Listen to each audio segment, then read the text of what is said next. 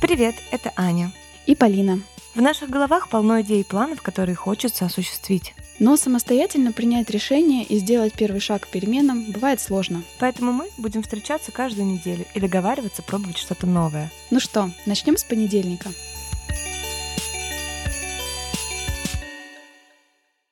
Итак, поговорим о том, что хочется оставить в уходящем году. Когда пора отпустить обиду и перестать цепляться за прошлое? Как формируются разочарование и сожаление? Что поможет справиться с чувством вины и как разделить вину и ответственность? В чем скрытые выгоды от чувства вины и обиды? Какие практики помогут освободиться от эмоционального груза перед Новым годом? Полина расскажет, как важно по-настоящему простить себя и отпустить перфекционизм. А Аня поделится, что ей помогает пережить расставание и потерю дружбы. Послушаем ваши личные истории о том, с какими переживаниями вы расстаетесь в этом декабре. Ну что, поехали? Привет, Полин. Привет. Ну что, как твои дела? Я только что закончила свой красивый завтрак.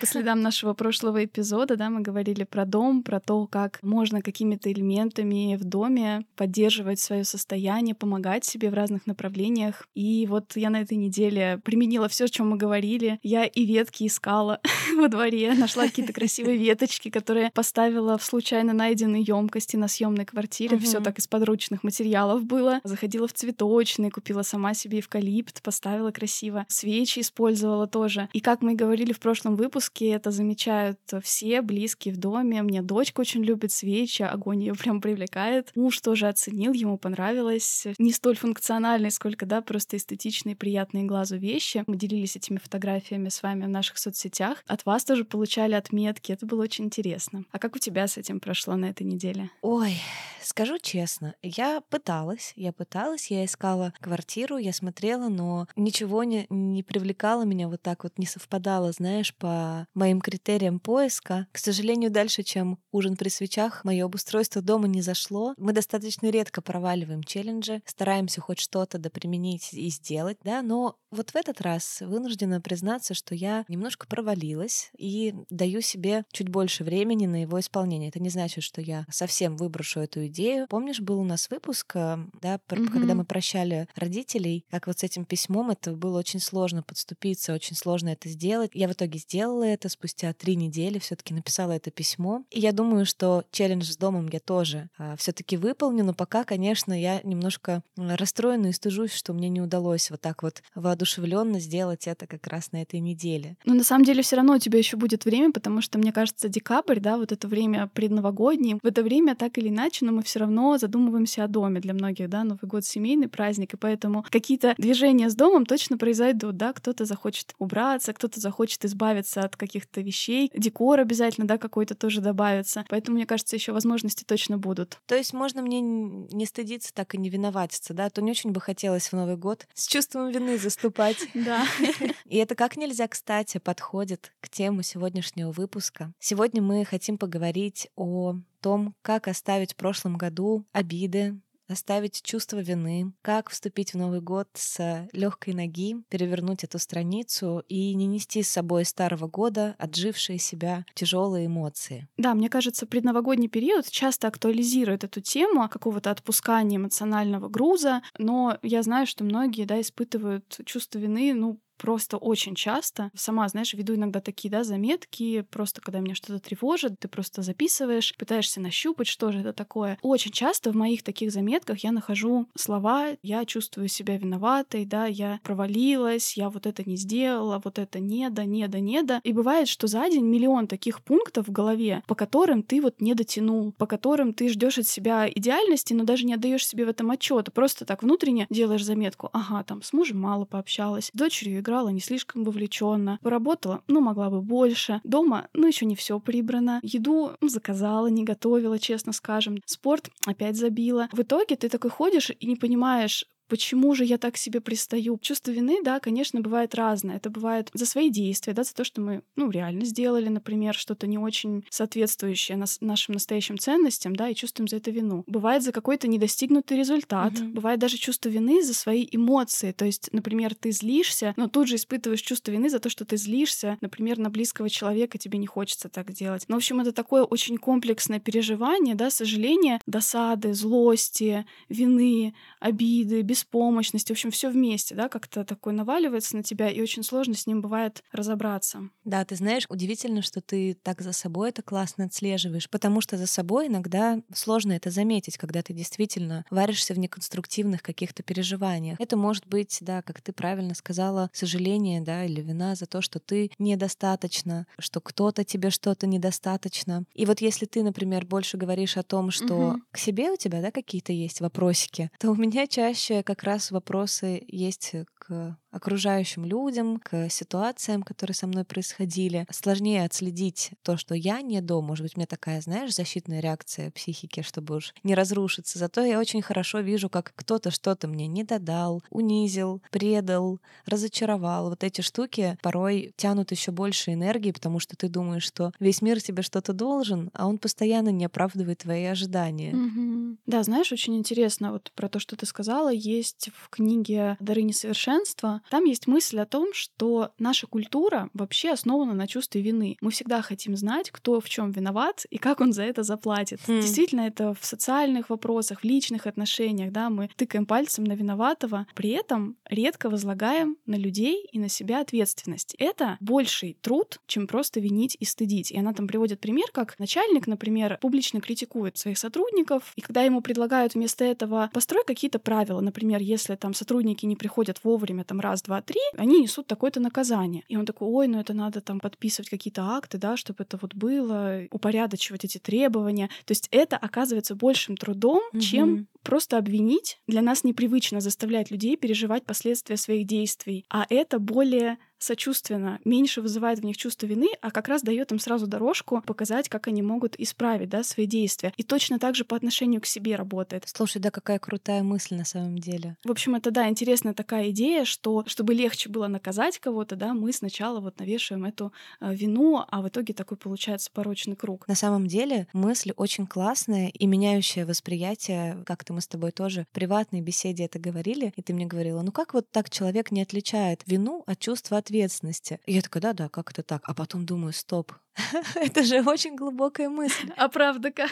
А правда как? Это ведь не всегда вдомек, что действительно да. нам как будто важно распределить. И причем для чего мы это делаем? Да, ведь не столько для того, чтобы мы такие судьи, да, и сидим, хотим всех там наказать, э, дать им оценку, приклеить ярлык просто вот потому, что чувствуем, что можем. А на самом деле это попытка расставить некоторые поинты, да, чтобы было понятно, кто прав, кто виноват в этой ситуации. Очень часто я вижу в спорах с людьми, когда с близкими, да, бывают, попытка человека выяснить, кто прав, кто виноват. И вот со стороны, особенно когда ты не прав, это выглядит, ну, зачем ты на, на это тратишь время? Давай уже просто подумаем, что с этим делать. Этот совет очень помог мне в свое время. То есть, может быть, почему я так часто не, не испытываю вину, потому что я скорее думаю, так, это моя ответственность. Когда у тебя появляется ответственность, ты можешь с этим что-то делать. Тебя, у тебя больше как будто да. власти появляется. И заменить вот это вот э, слово, да, вина и ответственность, распределить точнее, это очень спасающая штука и может уже во многом отсеять э, вот этот вот ворох э, из того, что мы тащим за собой. Да, бывает так, что вина как раз не дает действовать, просто погружаешься в эти переживания о том, какой ты, зацикливаешься на этом, да. Кстати, по поводу этого разграничения, вина и ответственность помогают очень использовать слово даже твой вклад, то есть какой был мой вклад в ситуацию. Ситуация сложилась, и сложилась не только из тебя, не только из твоих действий. Вот сколько процентов реально в этой ситуации было от меня зависело, сколько процентов зависело от другого человека, от какой-нибудь, я не знаю, ситуации в мире погоды и прочее. От погоды, да. И это правда поможет немножечко, ну, разделить все это. И вот именно здесь ты и мог повлиять, а не на ситуацию в целом. Ты знаешь, Полина, у меня вот часто так еще бывает. Хорошо, окей, ты обнаружил, что какой твой вклад. Еще вот это открытие, когда ты вдруг понимаешь, что ты сделал не так или мог бы сделать иначе, вызывает желание исправить это здесь и сейчас. А в жизни бывают такие ситуации, когда уже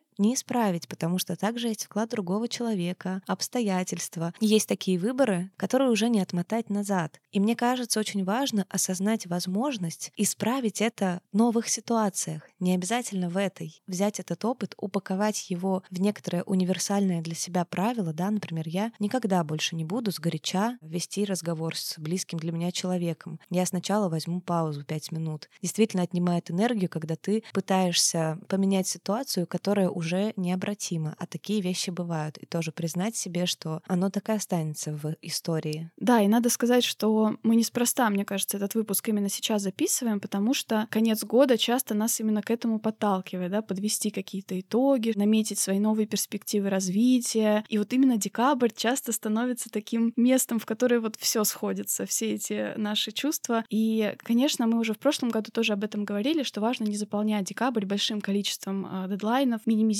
стресс, делая только то, что по-настоящему важно для вас сейчас. И мне кажется, что одна из полезных вещей, которую можно сделать, это постараться услышать, чего вам самому хочется, и провести декабрь и праздники комфортно. Отличный вариант для поиска и настройки собственного удобного и приятного интернет-пространства — это обновленное приложение Zen. В приложении Zen огромное количество тематик — музыка, культура, научпоп, путешествия, искусство, интерьер, кино. А еще легко и удобно следить, что нового вышло у известных блогеров. В Дзене, правда, есть все, скачивайте и проверяйте с нами. Я тоже сама попробовала отметить для себя интересными тематики дома, интерьера, выбрала несколько других категорий и попала сразу на классные такие публикации, например, от каналов э, музеев современного искусства, на полезные советы по дизайну, рум-туры и ничего лишнего. И мне это очень понравилось, конечно. Да, ленту Дзена очень легко настраивать под себя, когда тебе предлагаются публикации на разные темы. Мало того, что ты можешь лайкать их, но ты еще можешь и дизлайкать. Благодаря этому лента становится полностью собранной из твоих интересов. Таким образом, все новые публикации, интересные авторы, умные алгоритмы Дзена будут подбирать именно на основе того, что понравилось тебе. Да, вообще это интересно, знаешь, так зайти с нуля, обнулиться в плане подписок, рекомендаций, да, да и начать с первого шага выстраивать свою ленту публикаций. Чувствуется, что приложение Дзена сделано с заботой о пользователе, чтобы можно было и развлекаться, если хочется, и проводить время с пользой, и находить что-то новое. А так как блогеры в Дзене могут публиковать контент в любых популярных форматах это и посты с текстом, красивые картинки, короткие вертикальные видео или длинные ролики. Тебе не нужно переключаться между разными платформами для того, чтобы следить за теми новостями, которые тебя интересуют. В описании выпуска вы найдете ссылку на приложение Zen для вашего устройства. Давайте попробуем найти свой Zen, очень нужный нам всем сейчас, и создадим свое комфортное пространство в мире контента, такой островок вдохновения, пользы и хороших новостей. Реклама ООО Zen платформа 12+. Знаешь, по поводу того, что ты сказала, что мы несем с собой, да, в наше настоящее какие-то вещи из прошлого и пытаемся с ними работать сейчас, хотя это может уже не очень возможно. Две фразы такие мне попались на глаза, когда я готовилась к выпуску, о том, что первое, испытывая сожаление, мы теряем связь с собой настоящим и не заботимся о себе завтрашнем. И вторая фраза, да, мне кажется, они так дополняют друг друга. Сожаление оглядывается на прошлое, насыщая его тем, в чем мы нуждаемся сегодня. И вот с этой точки зрения как раз, мне кажется, понятно, да, какая есть польза в чувстве вины, в сожалении, в разочаровании, а, что это своего рода сигнал о том, что что нужно что-то корректировать. Сожаление, правда, может играть одну из основных ролей в поиске своих смыслов, в осознании проблем, которые есть, да, в таком честном взгляде на ситуацию. Получается, что для нас в этих чувствах есть и польза определенная. Но тут тоже есть некие ловушки. Иногда чувство вины может быть выгодно нам в каких-то отношениях. Очень интересно, я к этому вопросу пришла в, тоже в разговоре с психологом. Mm-hmm. Мы поняли, что вот у меня много категоричности к себе, я все время, знаешь, искала какое-то точное понимание, вот как же я сейчас поступила. Например, когда я устала, это я вот точно я сейчас прям сильно задолбалась? Или вообще-то я просто там придумала, и можно сейчас э, собраться и еще немножко поработать. То есть я прям не могла даже опереться на какое-то утверждение о себе. Искала, да, вот это категоричное заявление в свой адрес, не могла найти. И вот тогда мне психолог сказала, что, то есть категоричность для вас, похоже, является формой наказания. То есть когда вы себе сказали определенное, да, обвинение, то вы получили наказание. Я сначала не очень поняла эту фразу и долго над ней думала, и постепенно поняла, поняла. Можно вспомнить, да, как мы, например, как дети. Не слушаемся в сотый раз, когда нас что-то просит мама делать. Мы просто стоим, киваем, когда нас ругают. Но а, что получается? Дальше мы усваиваем, что можно не менять поведение, а, а просто пережить вот эту эмоцию мамы, чувство виноватости, и дальше можно ничего не делать. Получается, что вина иногда становится вот тем самым бегством от ответственности, о которой мы, да, чуть раньше сказали. Виноватить себя, опять же, проще, чем поступать по-другому. Это неприятно, но это привычно. То есть вина используется как замена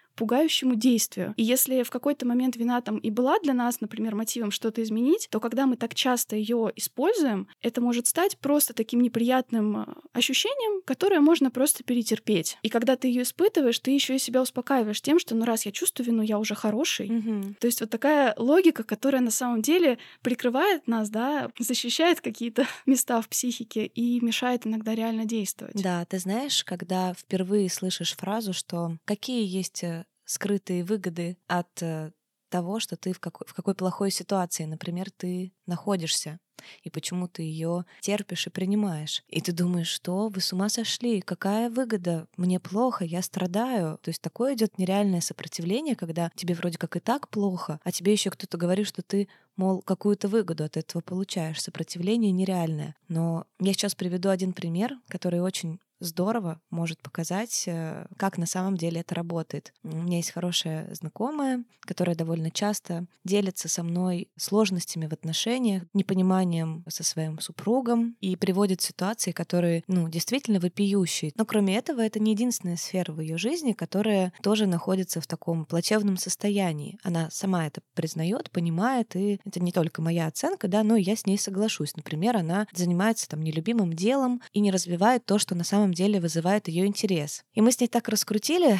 чтобы не раскрывать имен, назовем ее Лиза. И я вдруг спрашиваю: слушай, Лиза, ну если вот э, очевидно, что с мужем, скорее всего, история уже ты много лет старалась, попробовала очень много всего, но почему ты это не отпускаешь? Но при этом, например, в сторону своего хобби, да, ты не делаешь шагов достаточных, чтобы это стало шире, интереснее, глубже и, возможно, действительно стало твоим доходом, да, не развиваешь это. Говорю, исправь меня, если я не права, но выглядит так, как будто бы пока ты занята своими переживаниями насчет отношений, это повод не делать того, что сложно, страшно, но интересно в плане, да, своего хобби. Потому что, ну, когда уж тебе заниматься своим хобби? У тебя тут э, семейная жизнь, Мгм. вон какая сложная. А если ты закончишь эти сложности в отношениях, то появляется много свободного времени и много ресурса, которые можно приложить да, к своему хобби. И тут становится страшно, что вдруг на самом деле ничего не получится. То Мгм. есть и ты не хочешь столкнуться с этим обнаружением. То есть это вот такая сложная, такая тонкая штука для понимания. Но если вы попробуете отделить от себя эту ситуацию и как будто бы вам кто-то это рассказывает, может быть, все таки удастся найти вот эту вторичную выгоду, которая, конечно же, она не всегда вот так тебе в глаза фонарем бьет, она, скорее всего, очень спрятана под многими слоями, которые как луковицу, да,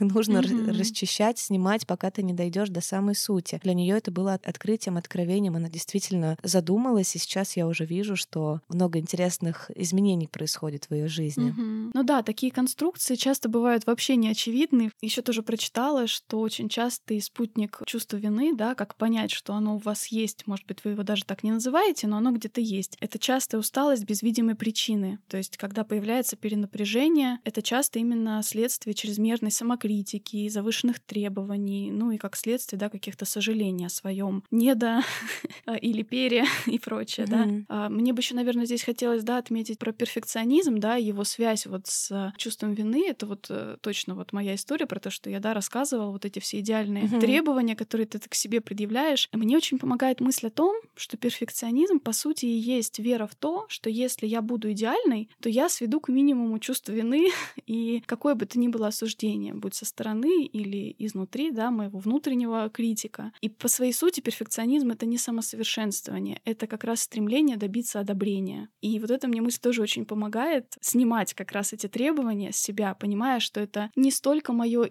искреннее желание всегда там, да, иметь чистый убранный дом, а именно боязнь почувствовать там вину. Тоже важная мысль, которая вот может немножко освободить. Да. Ты знаешь, когда мы с тобой задумали тему этого выпуска, да, говорить о том, как отпустить вину, обиду, первое, что мне пришло в голову, это, конечно же, тема личных взаимоотношений. Я человек, для которого эта сфера жизни очень важная, не закрыта, да, потребность, так скажем, в семье. Если вы, как и я, успели за 2022 год разбить себе сердечко, то мне есть о чем с вами поговорить. Я хочу немного описать процесс того, как получается так, что наши ожидания часто не оправдываются, люди попадаются не те, ситуации происходят болезненные, и как попробовать разорвать этот порочный круг. Возможно, это осознание даст вам возможность в этом году немножко поменять сценарий того, как складываются ваши взаимоотношения в романтической сфере. Вот смотрите, конечно же, у каждого из нас есть некоторая боль,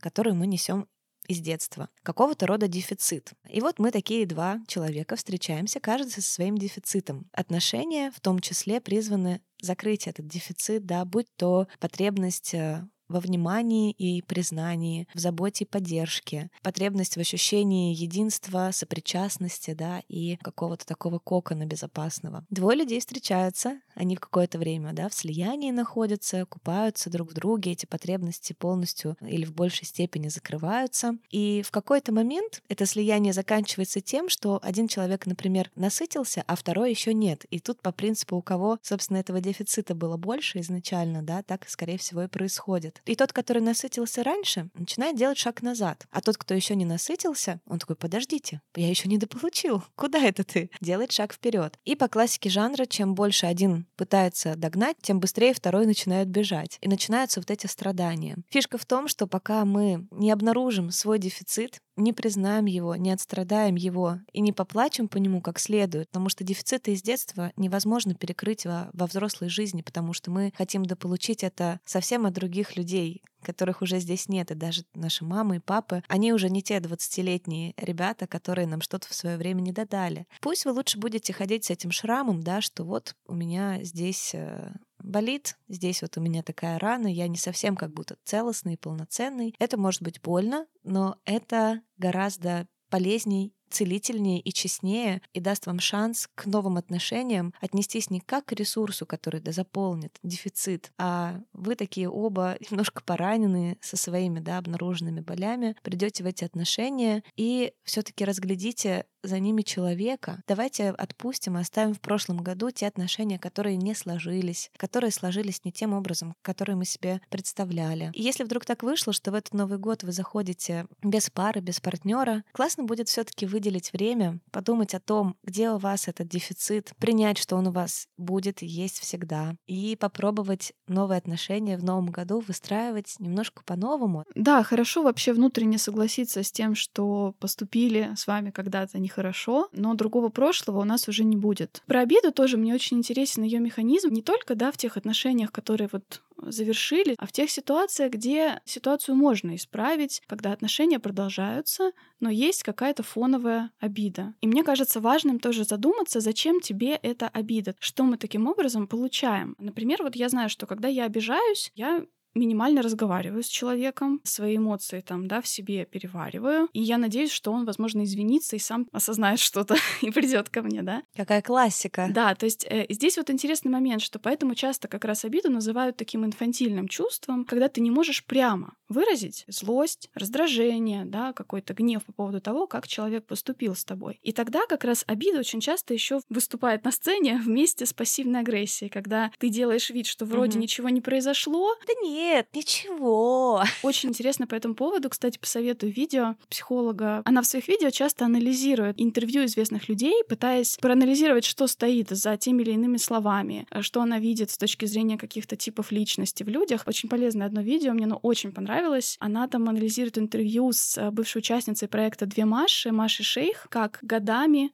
накапливаются обиды в человеке и как это потом проявляется. И даже когда он так говорит, нет, я вообще-то готов работать и продолжать отношения, видно, что в нем а, есть что-то, что он не сказал, не дал себе возможности сказать и носит это до сих пор. И в защиту обиды я, с другой стороны, приведу тоже, вот есть книга «Ты в порядке», там как раз тоже размышляет автор о том, что вот часто мы слышим, там, на обиженных воду возят, обида — это твоя проблема, это ты обиделась, а не я обидел. Вроде как обижаться — это вот что-то неуместное, неправильное. То есть вместо этого ты должен был бы понять, простить, быть более устойчивым. При этом она подчеркивает, что обида все таки естественное для нас чувство, и она возникает тоже зачем-то, за тем, чтобы защитить уязвленный, уязвимый наш участок и сориентироваться, как действовать дальше. И вот в такой ситуации действительно обида, она правда помогает нам вот это время выиграть. Поэтому с ней важно, да, позволить себе чувства, назвать другие, не только обиду, да, а вот гнев, злость, раздражение. И очень помогает, конечно, с обидой яснее выражать свои желания, ожидания. Очень часто обиды возникают там, где мы почему-то возложили на другого человека обязанность догадываться о наших истинных желаниях, о наших предпочтениях в отношениях. И вот эти скрытые ожидания — это просто идеальное топливо для постоянных обид. Дальше за обидой пойдет чувство вины, потому да. что почему же я постоянно обижаюсь на близкого человека, мне некомфортно, что такие отношения у нас складываются. Вообще, кстати, обида — это очень любопытный феномен. Тянет на целый выпуск. Угу. Если вам это актуально и интересно, обязательно дайте нам знать. А ведь если задуматься, обида — это какое-то нереализованное чувство. И в первую очередь, кто больше всего терпит урон от этого чувства, да, такого склизкого, тяжелого, такого вот, в котором ты как бы грязнешь, да, это мы сами. И порой вот это прощение нужно больше нам, чем тому человеку, на которого мы обижены. Я, чтобы его простила, да он так ужасно поступил, он даже не извинился. Такой маленький лайфхак. Чтобы простить, вам не обязательно нужны извинения или признание от той стороны, которая вас обидела. Потому что в первую очередь обида — это чувство разрушающее для вас, потому что вы, собственно, все еще ожидаете какого-то действия с той стороны, или даже если не ожидаете, вам кажется, что если вы простите этого человека, это значит, вы обесцените то, как он плохо с вами поступил. И это не так. Если вы простите, это означает, что вы достаточно себя любите, достаточно цените свое время, свои чувства, свое состояние для того, чтобы не носить эту обиду с собой. Вот эта штука, мне кажется, супер тоже может э, помочь. Угу. А я здесь тоже немножко дополню, потому что я вот тоже как раз из тех людей, которые очень замечают, когда кто-то не извинился. Я прям, я вижу это очень часто, но здесь же можно было просто сказать «прости». Мне бы это понравилось. Почему ты этого не сказал? А неужели так сложно? Это всего ПРО, СТИ, шесть букв. Почему ты этого не сказал? Я прям задаюсь этим вопросом иногда, и вот тоже в одной из книг, которые читала к этому выпуску, прочитала, что, по сути, свои извинения, они действительно мало что дают. Правда, подумайте, что они вам дают. Они просто дают то, что человек погрузился в чувство вины, о котором мы говорили ранее. А как мы ранее говорили, чувство вины не всегда побуждает конкретным действиям. Значит, вам что нужно от человека? Не чтобы он в чувство вины погрузился, а чтобы он сделал какие-то другие действия по отношению к вам. Поэтому сами по себе извинения как раз и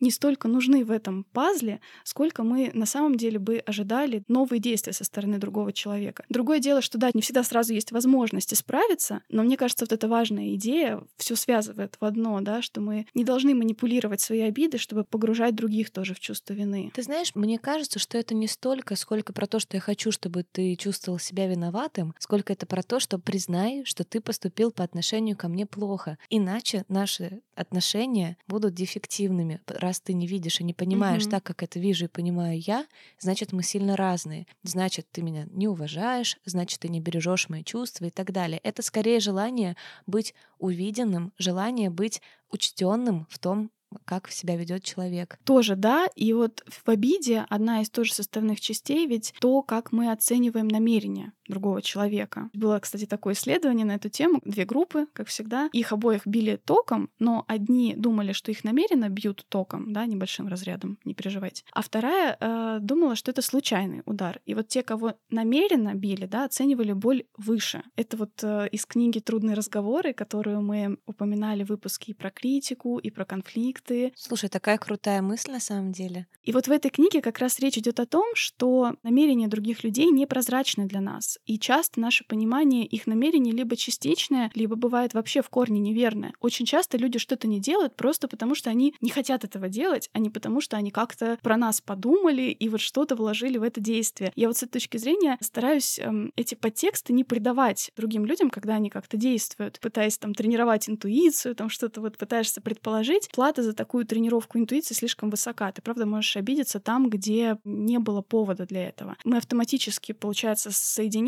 эффект, который мы получили, да, нам было больно. И намерение. То есть, если мне больно, значит, ты хотел сделать больно. Уметь вот этот отделять эффект от намерения очень важно. И можно даже попробовать сделать такое упражнение. Вспомнить, да, какую-то ситуацию, в которой вы чувствовали себя обиженными. Написать действие, да, что вас конкретно ранило. Затем эффект с точки зрения чувств, да, как вы себя почувствовали. И ваши предположения о том, почему так произошло. И дальше подумать, как можно экологично поделиться с человеком этими тремя штуками. Использовать такие слова типа ты ведь не это имел в виду, правда, например. Чем больше мы сможем освободить э, нашего собеседника от желания защищаться в этом разговоре, тем мы скорее э, сможем услышать друг друга и помочь ему самому задуматься, возможно, о своих скрытых намерениях. Это тоже важный нюанс, что иногда людям кажется, что вот я, я же не хотела тебя обидеть, и все. А на самом деле там может быть что-то все-таки есть. Mm-hmm. Дать пространство человеку об этом подумать тоже важно. Короче, очень интересная идея. Это вот одно из уже практических упражнений, что можно попробовать попробовать сделать с обидой. Вау, это, конечно, супер мысль. Интересно было бы, чтобы люди об этом подумали, потому что иногда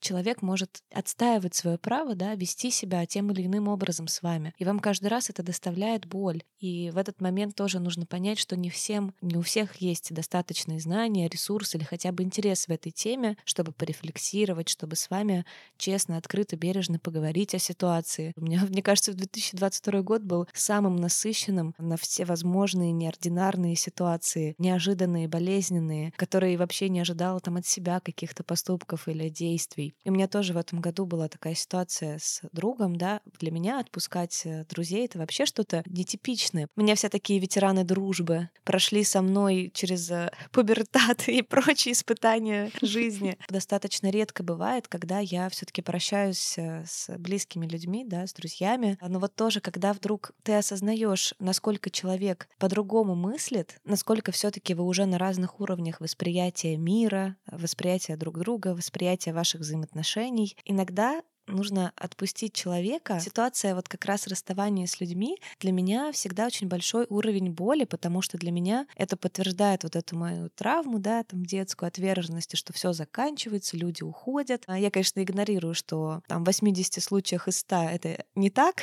И вот в этих 20 процентах, когда так происходит, я проживаю это просто в такой драматургии. Настолько это для меня подтверждение неидеальности этого мира, его сложности и всего остального. Если вы такой же же драматург, как и я в вопросах расставания. Есть одна интересная мысль от моего психолога. Она несколько раз мне говорила такую фразу. Можно поставить точку, не заканчивая отношения. Я все время думала, что это за бред? Ты либо ставишь точку и заканчиваешь отношения, либо mm-hmm. ставишь запятую тогда, если их не заканчиваешь. Mm-hmm. И я в какой-то момент уже спросила у нее, объясните мне, что вы имеете в виду. Она говорит, ну, как бы делите, да, ваши истории с этим человеком на некоторые такие главы. В этой части вот такие именно взаимоотношения, вот с такой, например, тесной дружбой, вот с таким обменом, э, они закончены. Да, вы их больше видите невозможным в связи там с тем, с тем, с тем и с тем. Но вы ставите точку в этой главе, но вы не, вы, не вычеркиваете человека, мысленно оставляете поле да, не вкладывая в это сильно много мыслей, не ожидая, что когда-то после этой точки что-то обязательно должно дальше происходить, но оставляете вот это пространство вариантов для трансформации ваших отношений в какие-то новые. Это во многом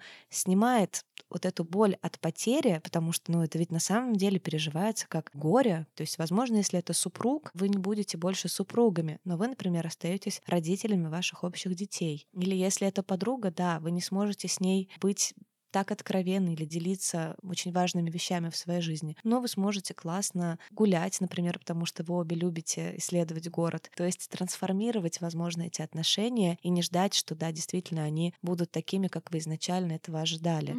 Да, вот когда ты со мной поделилась тоже этой мыслью, я сразу подумала, что подобное тоже прочитала в книге «Компас эмоций», и вот из этой книги мне тоже сегодня хочется как раз предложить нам позже челлендж. Снова будем писать, ребята. Доставайте свои свои блокноты, ручки. Доставайте листочки, убирайте да. телефоны. Да. Идея простая — написать прощальное письмо но важно поточнее для себя определить, с чем именно вы прощаетесь. Потому что у нас возникает желание, да, в первую очередь письмо кому-то конкретному адресовать, какому-то человеку. Но, возможно, в вашем случае это не определенный человек, а какая-то мечта или образ. Например, у вас была мечта об общительном отце, которой, к сожалению, там не удалось сбыться в вашей жизни. Вам нужно тогда написать письмо именно ей. То есть, если вам письмо, например, вы ранее прощались с каким-то человеком, таким письмом отпускающим, и оно вам не помогло, возможно, оно было отправлено не по адресу. То есть, утрата может быть не в самом человеке, а в мечтах о том, какими могли быть ваши с ним отношения, или какими бы вы были благодаря этим отношениям. Вот так поразмыслить, составить такое письмо. Мне кажется, это будет очень интересно. Это как раз вот, да, сочетается с тем, что ты сказала, что правда угу. можно отпустить какую-то мечту в этих отношениях, но отношения, например, как-то трансформируются. И да, здесь будет здорово, если найдется какой-то повод для благодарности этой мечте, которая вела вас на каком-то этапе жизни. В общем, мне кажется, это очень интересный ракурс на прощальное письмо, как это может выглядеть. Да, вот то, что ты сказала про благодарность, супер у меня отзывается. Я тоже делилась у себя в блоге такой мыслью, что любой опыт должен заканчиваться благодарностью. Откуда откуда вообще мне тоже взялась эта мысль? Тоже мой психолог. И когда я тоже ей на эмоциях говорила, почему я прерываю те или иные отношения в своей жизни, она мне задает,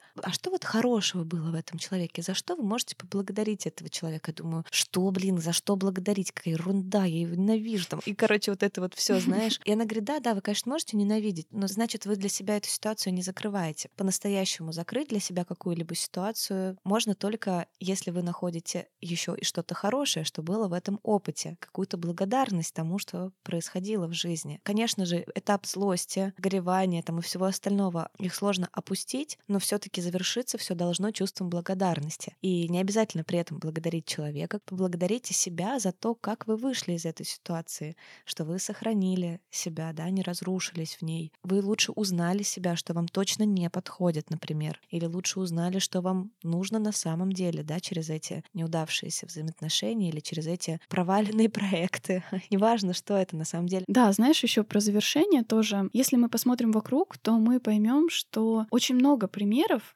распада и завершения. Например, да, да. распадаются какие-то группы музыкальные, может быть, которые мы с удовольствием слушали, да. Закрываются какие-то популярные места, например, там ресторан, который нам очень нравился. Иногда реорганизовываются целые там предприятия промышленные. И вот в социальной психологии есть такое понятие, да, запланированного распада группы. Например, окончание школы да, мы знаем, что после школы наш класс не сохранится таким, каким он был. И в таких случаях обязательно организовывается праздничная последняя встреча, да, то есть поощряется такой обмен опытом, создание воспоминаний. В нашей же вот э, ситуации, о которых мы сегодня говорим, происходят незапланированные распады. И, конечно, они сложнее, и они омрачают этот совместный опыт. Я тоже оказывалась в ситуациях, когда какие-то творческие проекты, например, распадались в моей жизни. Но я для себя всегда старалась помнить, что на любом этапе жизни я смогу в себе вновь открыть все то, что мне вот сейчас кажется похороненным, а, что во мне вот открылось именно с этими людьми. На самом деле это было внутри меня, и я могу это повторить дальше, да, и даже по-новому как-то раскрыть. Поэтому я вот это не потеряла. Чаще всего все таки вместе с таким завершением ты и от какого-то напряжения освобождаешься, от таких неприятных эмоций, которые сопровождали, например, эти отношения, этот проект в последнее время. И если вот посмотреть тоже на пример с какой-нибудь музыкальной группой, завершение их деятельности же не говорит о том, что это было неудачей в принципе создать эту группу. Это говорит о том, что сейчас они выбрали двигаться дальше. Вот так для себя переосмыслить эти моменты, когда э, дороги расходятся. Это было, и это было тоже здорово, но э, теперь, да, вот есть время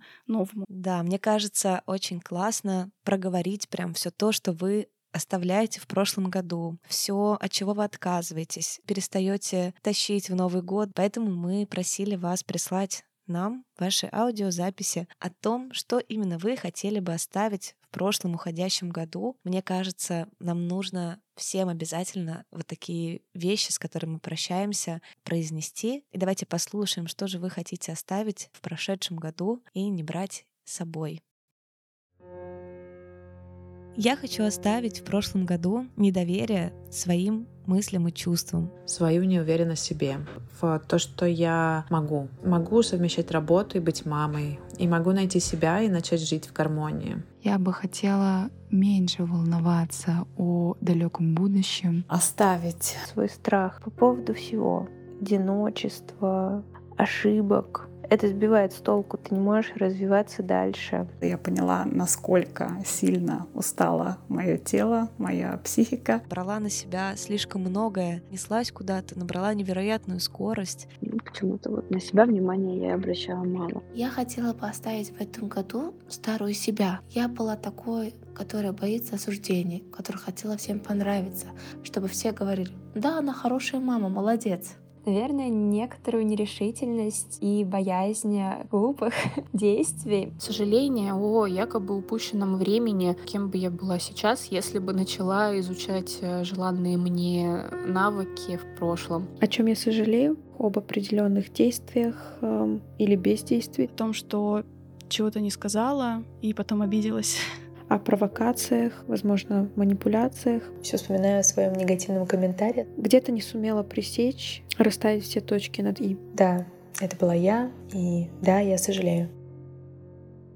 Я бы оставила в прошлом году человека и все болезненные воспоминания с ним. С которым меня связывали отношения. К сожалению, какие-то социальные связи мне пришлось оборвать. Как мы не всегда соответствуем ожиданиям других, так и другие не всегда соответствуют нашим ожиданиям. Перестала общаться с близкой подругой. Я смогла выбраться из этих созависимых отношений. У меня был свой проект, я его приостановила. Это был вообще ни разу не легкий год. Всем было страшно. Очень устали от информационного фона. А, внутренние кризисы. Все по-другому. Приходится перестраиваться. Порой очень сложные со всеми слезами. Все мы потеряли что-то важное, что-то привычное. Дочка уже три года занималась фигурным катанием, а в этом году мы увезли ее в другую страну.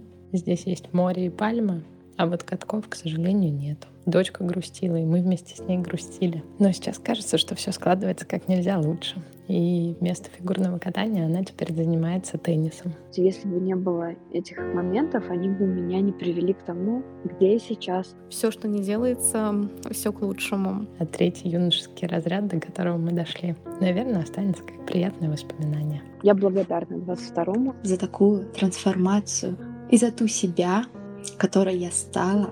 Стараюсь сделать выводы, дабы не наступить на те же грабли. Больше не хочу себя винить за то, что произошло. Принять этот факт, перестать тянуть груз. Вопрос, а зачем тянуть его, если можно встать за штурвал, взять контроль ситуации? Отпускать прошлое сложно. Но иногда сдирать лейкопластырь, который местами уже отошел и обтерся, обнажив весьма зажившую рану, бывает очень полезно. Я отпустила прошлое. Меня больше не триггерят лайки или заход человека на мою страницу. У меня появилась благодарность. Память изменяется со временем. Дать ей это время. И важно в этом не корить себя, благодарить и учиться в этих неудачах. Когда ситуация разрешилась, важно же, какими выйдем из нее мы. Вот такой, как он есть, он хороший. Он доверяет людям и знает, что самое лучшее ждет его впереди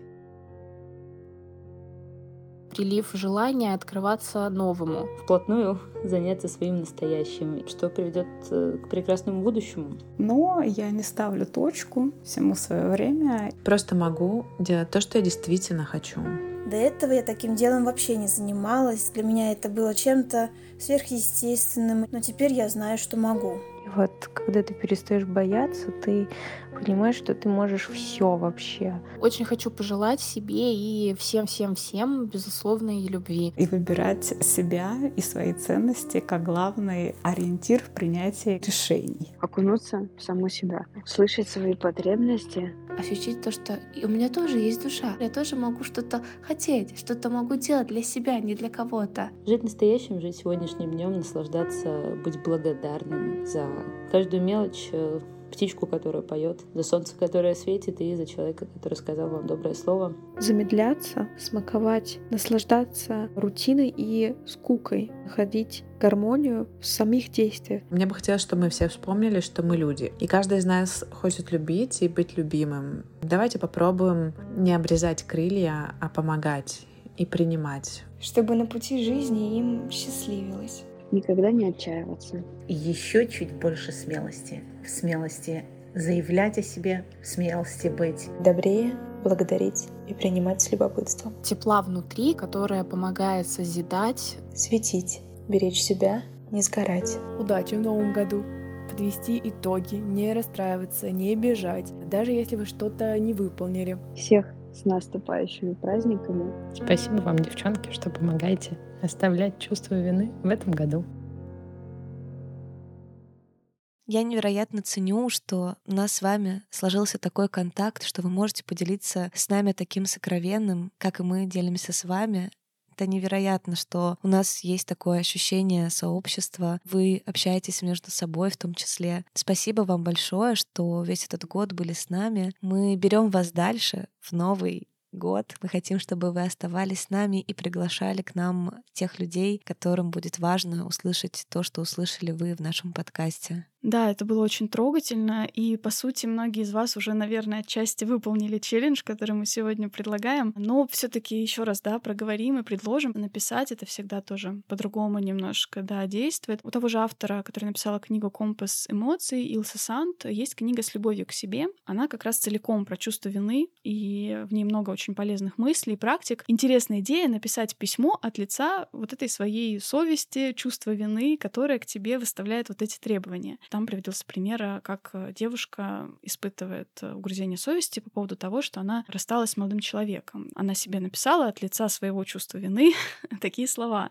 «Перестань отвергать его. Разве ты не видишь, как он мучается? Ему нужна твоя помощь. Ты его легко полюбишь, он готов вернуться. Ты должна сделать его счастливым. Он это заслужил. С уважением, твое чувство вины». Дальше предлагается это письмо разложить на основные тезисы. И эти тезисы звучат на самом деле немножко странно. Вот послушайте, да, я должна его любить, как он меня. Он заслуживает моей любви. Я должна сделать его счастливым. Получается, что наша совесть разговаривает с нами какими-то требованиями, которые вообще стоит предъявлять скорее Вселенной, Богу, не знаю, кому-то еще, нежели человеку. Дальше можно попробовать эти утверждения опровергнуть. Например, человек сам решает, кого ему любить. Любовь невозможно заслужить. Только в наших силах сделать нашу же жизнь счастливой. И ни один человек не застрахован от разочарований. Таким образом, вы увидите завышенные требования, которые вы предъявляете к себе. И мне кажется, это тоже очень полезная практика, можно вот ее попробовать. Да, очень круто на самом деле. Действительно, для тех э, из нас, кто склонен сильно виноватиться, очень глубоко это переживать. Лучшие практики в этих вопросах, да, подведение итогов, отпускание, прощение — это письменные практики. Я очень много с этим работала, писала много писем в этом году, которые никогда не ушли к своим адресатам. Почта испытывала небывалую нагрузку.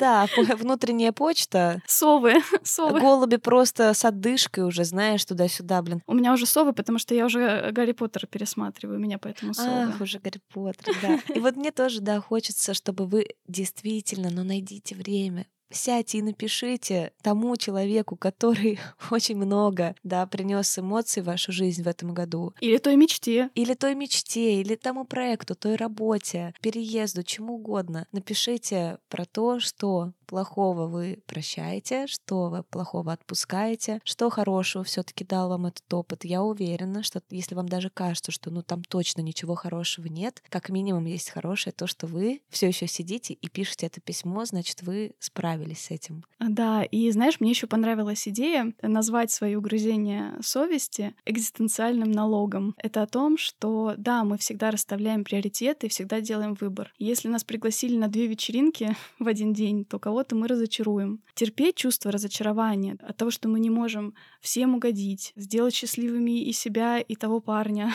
Это цена, которую мы платим за то, чтобы заниматься действительно ценными вещами для нас. Мне кажется, это тоже интересная идея, что чувство вины такой просто налог, который приходится заплатить за какие-то выборы. Да. Везде налоги, ужас. Налоги тут, налоги там. Про налоги как раз в декабре, да. А все заплатили. Экзистенциальный налог. Не выставили. Мне кажется, мы уплатили. Нет, мы уплатили его сполна. А для себя я все-таки все думаю над этими требованиями. Одна, кстати, еще идея попробовать э, себе записать разрешение. Я хорошая, даже если и дальше, собственно, вот эти ваши обычные требования. Например, Класс. В моем случае это можно по всем сферам пройтись. Может быть, у вас также, да, и семья, работа, друзья, развитие, что угодно. Например, я хорошая, даже если не отложила в этом месяце деньги, да, в свой запас, да, необходимый. Я хорошая или хороший, даже если у меня дома не очень чист. Я хорошая, даже если случайно забыла поздравить подругу с днем рождения вовремя. Прям вспомнить для себя самые вот эти угрызающие вас ситуации, написать себе такие разрешения. Это не значит, что снисхождение к себе будет вам теперь давать зеленый свет на все это. Но вы просто будете меньше этим мучиться. И это же очень важно. Ты знаешь, даже в одной книге «Чувство штиля» была эта книга, там была такая идея, тоже на конкретном примере все разбиралось, как женщина испытывала угрызение совести по поводу того, что она недостаточно много работает, даже на тех неделях, когда она работала над своим творческим проектом больше, чем обычно. Ей все равно казалось, что она не доделывает. И терапевт ей предложила быть к себе мягче, просто с себя снять, да, эти требования и ожидания. Я занимаюсь проектом, когда могу, и расслабляюсь, когда не могу. Именно вот эта установка помогла ей на самом деле добиться больших результатов. То есть парадоксально, но более скромные ожидания от себя, которые реализуются постепенно, приводят к большим результатам в долгосрочной перспективе. Круто, хорошая мысль. Да, и что еще особенно важно, этого за вас никто не сделает. Возвращаясь к Гарри Поттеру, кстати, я пересматривала третий, по-моему, фильм, да, где помните сцену, когда в результате, да, там возвращения во времени Гарри ждет, что сейчас появится его отец, который выпустит Патронуса, который спасет их от э, Дементора. В общем, меня в этот момент так затронула фраза о том, что там, по-моему, Гермиона, да, кричит в какой-то момент и говорит ему, что Гарри, никто не придет, никто не придет. И именно в этот момент он собирается, да, изо всех сил это делает. И именно в этот момент я поняла, что во многих ситуациях нашей жизни хорошо бы понять, что никто не придет, и это мы сами должны себя простить, себя поднять, себе помочь. И мне кажется, это очень важная идея, с которой классно попрощаться с тем грузом эмоциональным, который у нас есть, и с этими чемоданами без ручек, которые и тяжело тащить, и жалко выбросить. Да. В общем, мне кажется, да, это может помочь. Вау, вот это выпуск у нас получился. Да, если вы ждали глубокого, очень важного выпуска, то вот он, как раз перед Новым годом. Невероятно полезный, важный выпуск. Если у вас есть друзья, обладатели чемодана без ручек, ссылочку на выпуск отправляйте. Я думаю, вы сделаете им доброе дело. Мы на самом деле поделились здесь очень лично. Мне кажется, у нас прям как будто давно не было настолько личного выпуска. У нас тут и мурашки, и слезы подкатывали. В общем, мы надеемся, что этот выпуск будет полезным и займет особое место в вашем сердце. И желаем, чтобы в старом году осталось все то, что отжило себя, все то, что тяготило, все то, что мешало. Пусть они остаются уже. Мы в новом году новых уже будем ожиданий накопим, так что не надо их тащить за собой. Ну а мы напоминаем, что в нашем описании выпуска всегда очень много полезных ссылок, все книги, видео, о которых мы говорили. Ссылка на приложение Дзен, о котором мы тоже сегодня говорили, прекрасная возможность попробовать что-то новое в интернет-пространстве. Также напоминаем вам, что, как и в прошлом году, мы немножко обновили наш адвент-календарь, который был для вас очень интересным. Многие его скачивали, применяли и говорили, что он им помог пройти сквозь э, суету декабря с большим комфортом. Обязательно заходите в наши соцсети. Мы там каждый день, начиная с прошлой недели, уже публикуем для вас задания. И сегодняшнюю практику мы обязательно включим в какой-то из дней. Пробуйте, отмечайте нас в соцсетях с этим э, календарем, потому что мы, правда, от всей души старались его проработать. И когда я его открыла в этом году, мне даже не очень много хотелось в нем менять, потому что, правда, он очень классно был сконструирован по этапам. Да. А у нас для вас есть еще один сюрприз сюрприз. Вы уже, наверное, привыкли к тому, что мы выходим раз в две недели. А в этот раз мы услышимся с вами уже снова в следующий понедельник с новым выпуском, с новой темой. Поэтому обязательно приходите. Если хотите нас поддержать и то, что мы стараемся для вас, пожалуйста, поставьте нам оценку на той платформе, где вы нас слушаете. Отправьте наш подкаст своим близким, друзьям или включите его в кругу семьи. Так что услышимся с вами уже в следующий понедельник. Очень вас целуем, любим. С наступающими и пока-пока. Пока. Поля, ты представляешь? Как только мы записались, я зашла в группу с объявлениями и нашла идеальную квартиру для себя. Она красивая, дешевая, удобная по месту расположения. Все, я побежала на просмотр. Вот, блин, как так бывает? Только отпустишь, значит. И тебе жизнь подкидывает новые возможности. Класс.